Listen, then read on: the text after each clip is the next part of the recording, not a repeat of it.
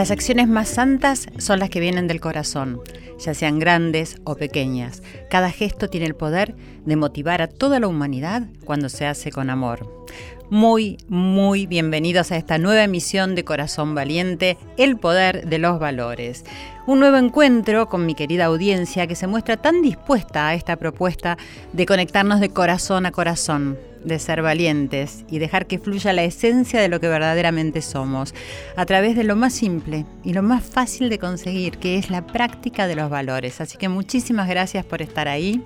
Y desde aquí, desde los estudios de Radio Nacional AM870, la radio de todos, transmitiendo este sentimiento para todo el país, para todas las emisoras que cubren la República Argentina y que queremos mucho que empaticen con nuestra propuesta, que nos escriban, que nos comenten, que, nos sugieran, que no sé, que nos tienen alguna idea, que digan lo que les pasa en sus corazones con todo lo que acá reflexionamos.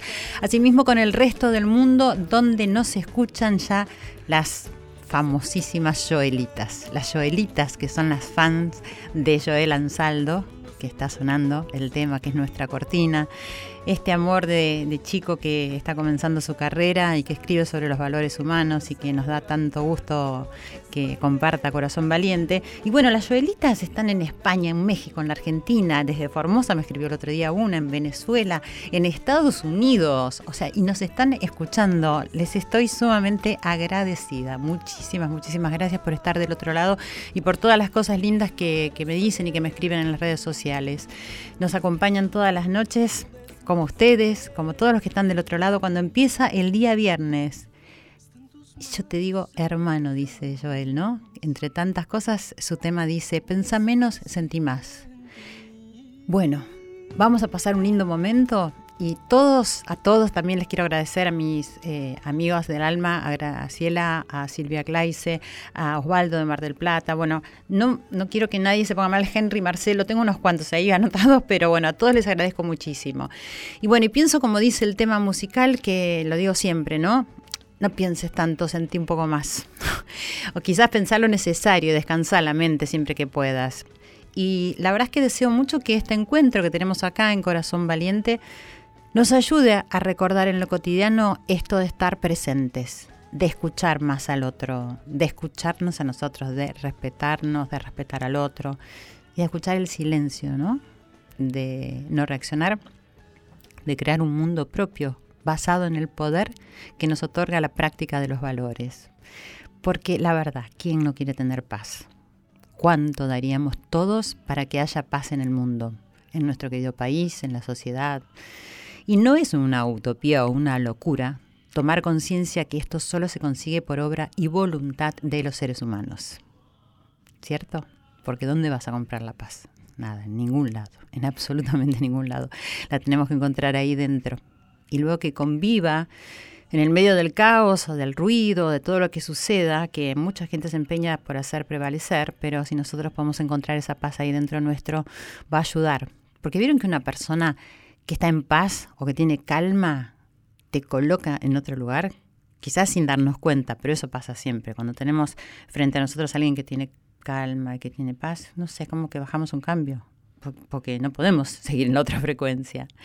Así que acá estamos dando comienzo a este día viernes, donde ya la calle está más silenciosa, también los hogares, porque los niños están durmiendo, o eso espero por lo menos, que los hayan acostado.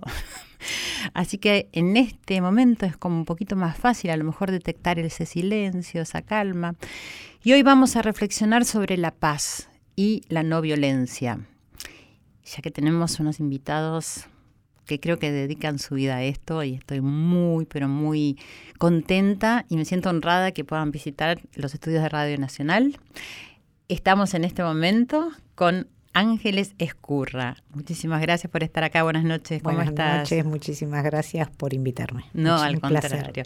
No vamos a decir nada de ella, sí, la- es decir, solamente quería presentarla y vamos a, a primero escuchar un tema musical que tiene que ver con, con todas estas sensaciones que estoy tratando de que encontremos ahí en nuestros corazones y vamos a, a escuchar a John Lennon con. Imagine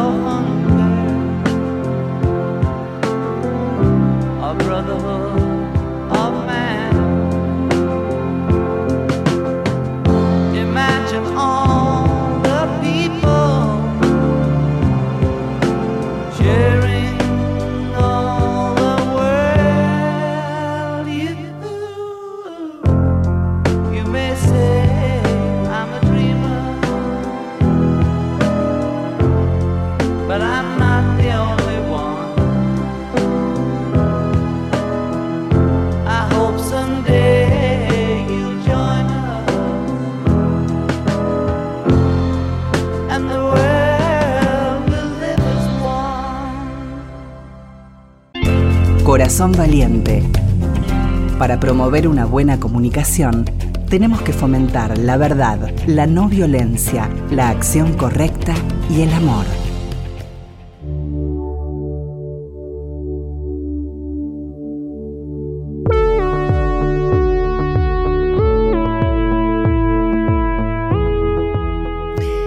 Y continuamos acá en Corazón Valiente, el poder de los valores. Eh, estamos con Ángeles Escurra, que hace terapia vibracionales, terapias florales, control mental, gemoterapia, reiki, muchísimas cosas más. No las voy a leer todas porque ella nos va a contar. Eh, ella es argentina, nació en Buenos Aires, pero tengo entendido que vive mm, la mayor parte del tiempo en México. Así bueno, es. te vuelvo a agradecer, Ángeles, que estés acá con nosotros. No, y ustedes por invitarme, de verdad es un placer. Gracias.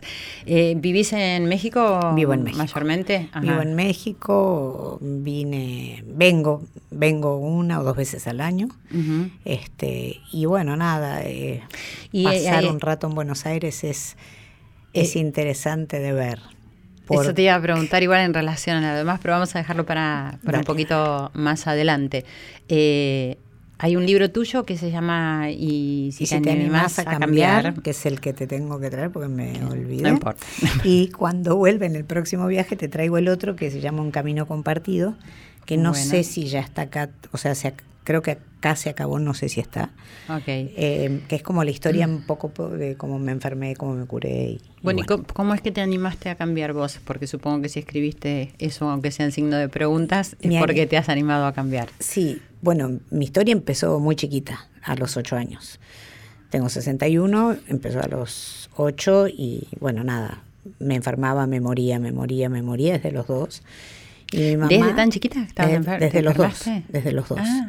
Y me moría todos los años. Según los doctores, le decían a mamá, mamá buscaba a quien me curara y entonces aparece el padre Mario en escena, le presta la casa, empieza a atender en casa. Ajá. Y me- a mí me sentaban, yo llegaba al colegio, me sentaban, me pasaba la mano y yo sentía calor y me dice, ¿qué sentís calor? Eh, El padre Mario me decía, anda, ñata, ya está. Y me, me sacaba, ¿no? ¿Y pero por qué te morías? ¿Qué tenías? ¿Qué te Tuve los acetonemia primero, después me deshidrataba, todo lo que comía Ah. y me deshidrataba y me decía, con la acetonemia casi me muero, con la, este, las deshidrataciones fue brutal. Después de que empecé como a dejar de deshidratarme y que lograron como estabilizarme, que ya el padre Mario estaba en escena, este, me dio un golpe en la cabeza, mm, tuve una antirritmia postraumática, una cicatriz en el cerebro que convulsionaba todos los días de mi vida. Ah. Entonces, No sabía que o sea, sabía de tu enfermedad, pero pensé que había sido de más grande y no, no, que sí, después más grande me dio un cáncer de cuello de útero. Sí, pero o sea, no sabía que venías de tan, desde tan chiquita, casi de nacimiento, padeciendo Casi, ca- yo creo que no quería ni encarnar y, Claro. y me tiraron, anda, te Anda toca, igual, te ahí toca. vas.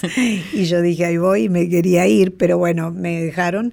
También lo entiendo desde otro lugar, desde un lugar más luminoso. Entonces, yo tenía que pasar por las experiencias para poder después transmitirle a alguien que estuviera igual que yo. Entonces pasé por tantas, me hicieron una perforación de, de una de las trompas y se me hizo una pelviperitonitis. Eh, me dijeron que me iban a vaciar y yo me quedé dormida rezándole a Santa Rita, porque dije, ¿a quién le pido? ¿A quién le pido? Y me acordé que mamá era devota de Santa Rita, que se había muerto mamá. Ajá. Y entonces sentí como si me dieran un palazo en la cabeza, estaba en la pequeña compañía. Y bueno, nada, me dormí y a las seis horas, según esto, iba a tardar como entre 12 y 24 horas eh, hacer efecto el antibiótico que me habían puesto, que era para caballos, me dijo el médico, así tal cual te lo digo. Sí. Y si no te tenemos que vaciar. Y yo le dije, no. Y me dijo, ¿por qué? Porque voy a tener un hijo. Yo no tenía cuello de útero, a mí me ha hecho una conización de cuello. Entonces él me decía que era una terca, que era una mula, que yo le decía, yo sé. Y va a ser varón y sabía. No, no me preguntes cómo, porque... Ni esto- siquiera te preguntabas vos tampoco, No, ni- ¿cierto? ni- no, es no. como que es porque está bueno también contar que a veces uno tiene eso que está dentro, que tiene que ver con la intuición y con el sentimiento y que, que no sabes y punto, y no sabes ni cómo, ni tampoco eh, dudo, ni nada, ni un minuto dudaba. Entonces, bueno, me curo, vienen las monjas, el cura, me, me dieron la comunión, dijeron que era un milagro. El tipo, el médico también. Después de eso me da una cirrosis hepática. Y entonces me dicen que me tengo que poner interferón. Entonces yo le pregunto al médico si me va, si ponerme interferón va a activar los interferones de mi sangre, de mi, de mi sistema inmune, y me dice que no. Entonces le dije, entonces no me lo voy a poner, porque si tomo una aspirina y me vomito, no me lo voy a poner. Entonces me fui a buscar libros, porque entonces, o sea, 31 años atrás no había, Claro. 32, 31, 31, 32 años atrás no había nada.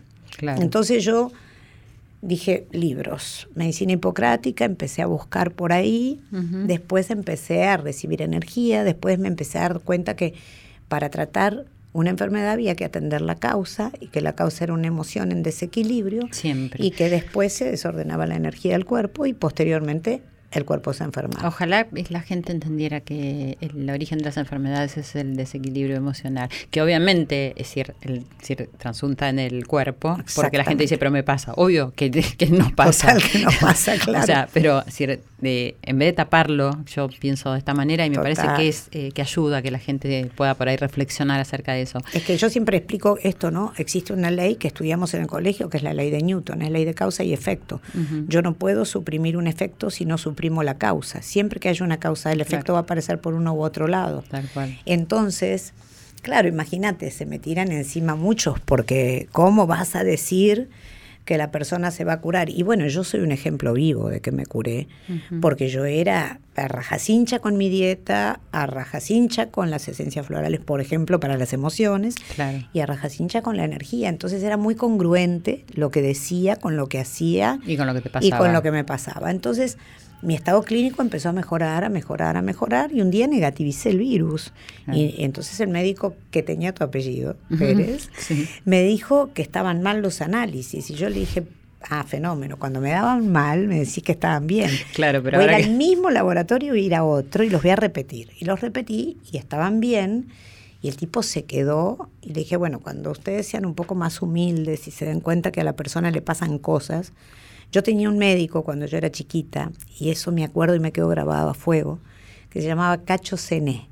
Y Cacho le decía a mi mamá, le recetaba, ponele, por decirte, no sé, un jarabe. Y abajo ponía mimos, besos y regalos. y entonces yo le preguntaba y ya se había haber ido porque, porque cuando yo era chiquita él era grande. Entonces... Eh, y yo le preguntaba, ¿puso mimos, besos y regalos? Entonces yo entendí desde muy chica que era la energía del amor lo que curaba. Y, y entonces yo pero además lo cuento siempre porque a mí me quedó grabado como a fuego, ¿sabes? Es que es muy significativo, ¿entendés? Con lo que hoy en día, ¿entendés? Ojalá uno encontrara... Y te hablo de 60, claro. 55 años atrás. Y me hablas de un médico, un médico. un médico que es bastante inusual, ¿entendés? Que pueda recetar, además de un medicamento, el medicamento más importante que es el, amor. Básico, básico, donde el mundo estaría en orden perfecto. Tal cual. O sea que todo este, todos estos episodios que viviste desde chica fueron los que te los hicieron... que me fueron llevando. A estudiar. Sí, y ir de la mano, viste, como... como Además a mí me pasaban cosas raras, ponele.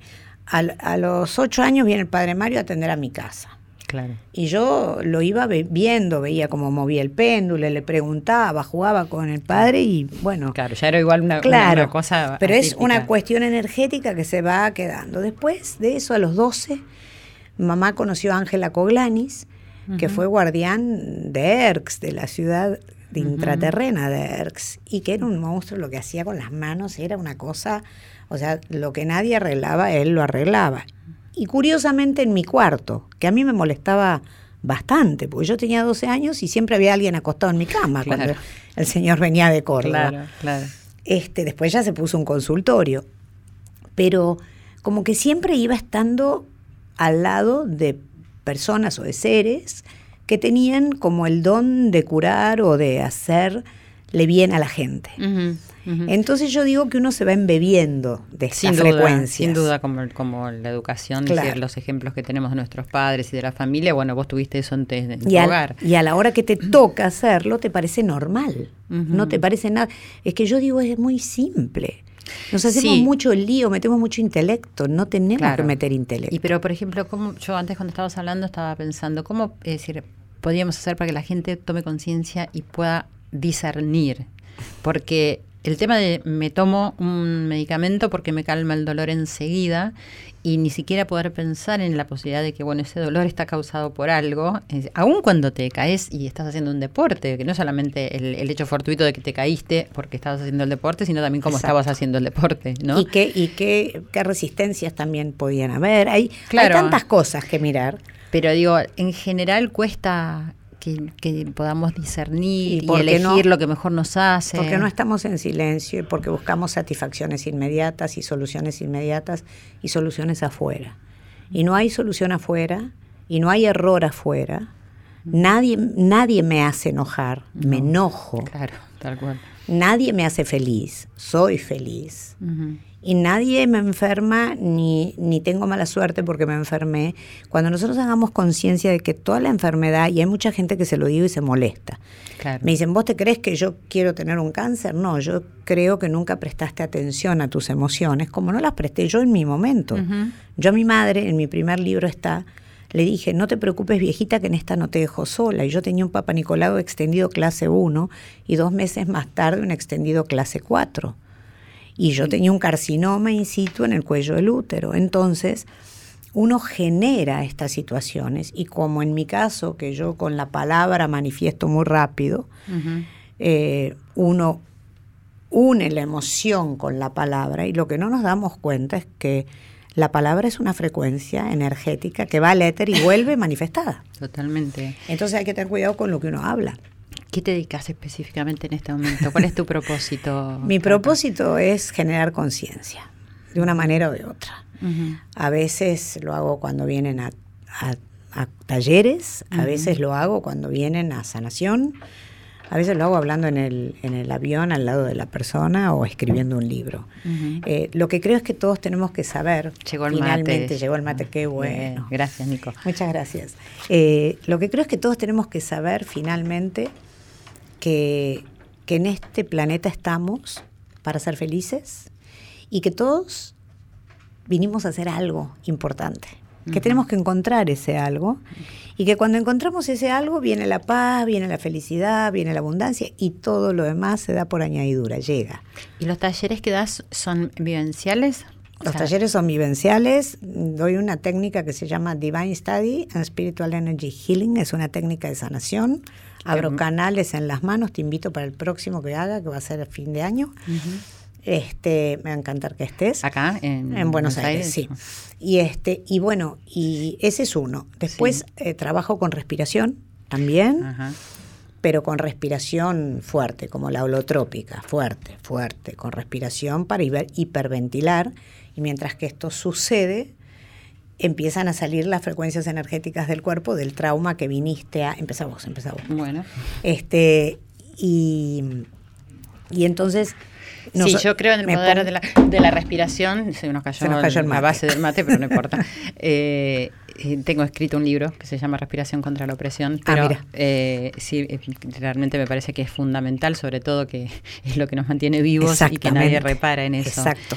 Y mm, la gente, es decir, a través de esta ejercitación con este tipo de respiración, ¿logra resultados en, en el momento? Sí, porque van liberando yo les digo, ven, necesito que vengan con un propósito, con algo a resolver.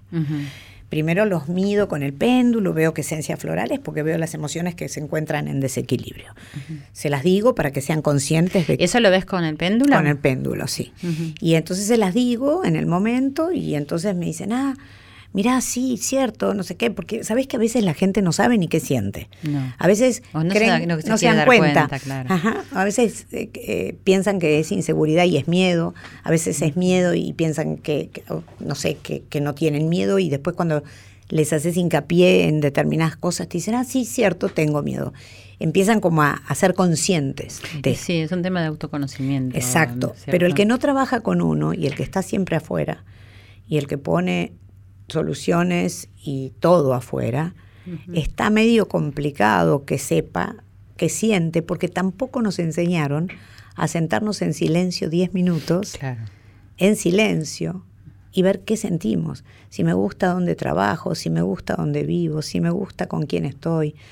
Y todo lo hacemos como por osmosis. Yo digo que llegás a la vida y te dicen, tenés que primero hacer la secundaria, después tener novio, después casarte, después tener hijito, después comprarte la camioneta, la casa y después ya te moriste. Entonces yo digo, no, espera, ¿qué me gusta? ¿No? ¿Y por qué tengo que ser madre si soy mujer? ¿Y por qué? Hay tantas cosas que están como estipuladas. Entonces yo siento que hay que desaprender todo lo aprendido y empezar a ver qué me hace vibrar a mí y esto es un tema que sucede un poco más en el occidente, ¿cierto? Que en Oriente. Sí, en Oriente es mucho más accesible llegar adentro. Dado que tienen ya una, cultura y una educación desde que nacen donde decir esto es como moneda corriente. ¿Y cómo es, por ejemplo, la Argentina en relación a México? Y la Argentina, la, Argentina hoy por hoy se está abriendo mucho. México es una apertura impresionante en México entienden mucho, el argentino es muy intelectual, muy de cerebro izquierdo. Entonces todo es analizado, cómo y por qué. Hay cosas que yo no sé. En un ratito te voy a mostrar una foto que yo no sé ni cómo salen, pero salen. Y mm, descreído, muchos me vienen a tomar examen, eh, a ver si. Otros vienen pensando que soy el gurú Maharaji, no sé, que me viste, les voy a poner la mano y santo remedio. Y yo les digo, yo no curo a nadie la energía baja, se equilibra, yo te oriento, te digo cómo, qué, por qué, qué está pasando, y vos haces el trabajo, porque el mayor trabajo lo hace el paciente. Sin duda. Entonces, cuando, uno no se hace cargo de, de- de su vida, ahí está complicada la cosa. Entonces, muchos vienen por magia, muchas veces la magia aparece, esa que buscan, Sí. porque abren en realidad su corazón y porque Claro. meten fe y entonces generan que eso se suscite o que eso pase. Vamos a ir a una pausa y Dale. después te voy a pedir si le podés dar a, a todos los oyentes algunos tips para que puedan hacer solitos. Por supuesto. Primero tienen que poner la voluntad, como digo yo siempre, y después hacemos esos tips. Dale. Bueno, ya volvemos con más Corazón Valiente con Ángeles Escurra. En Corazón Valiente ponemos de moda los valores humanos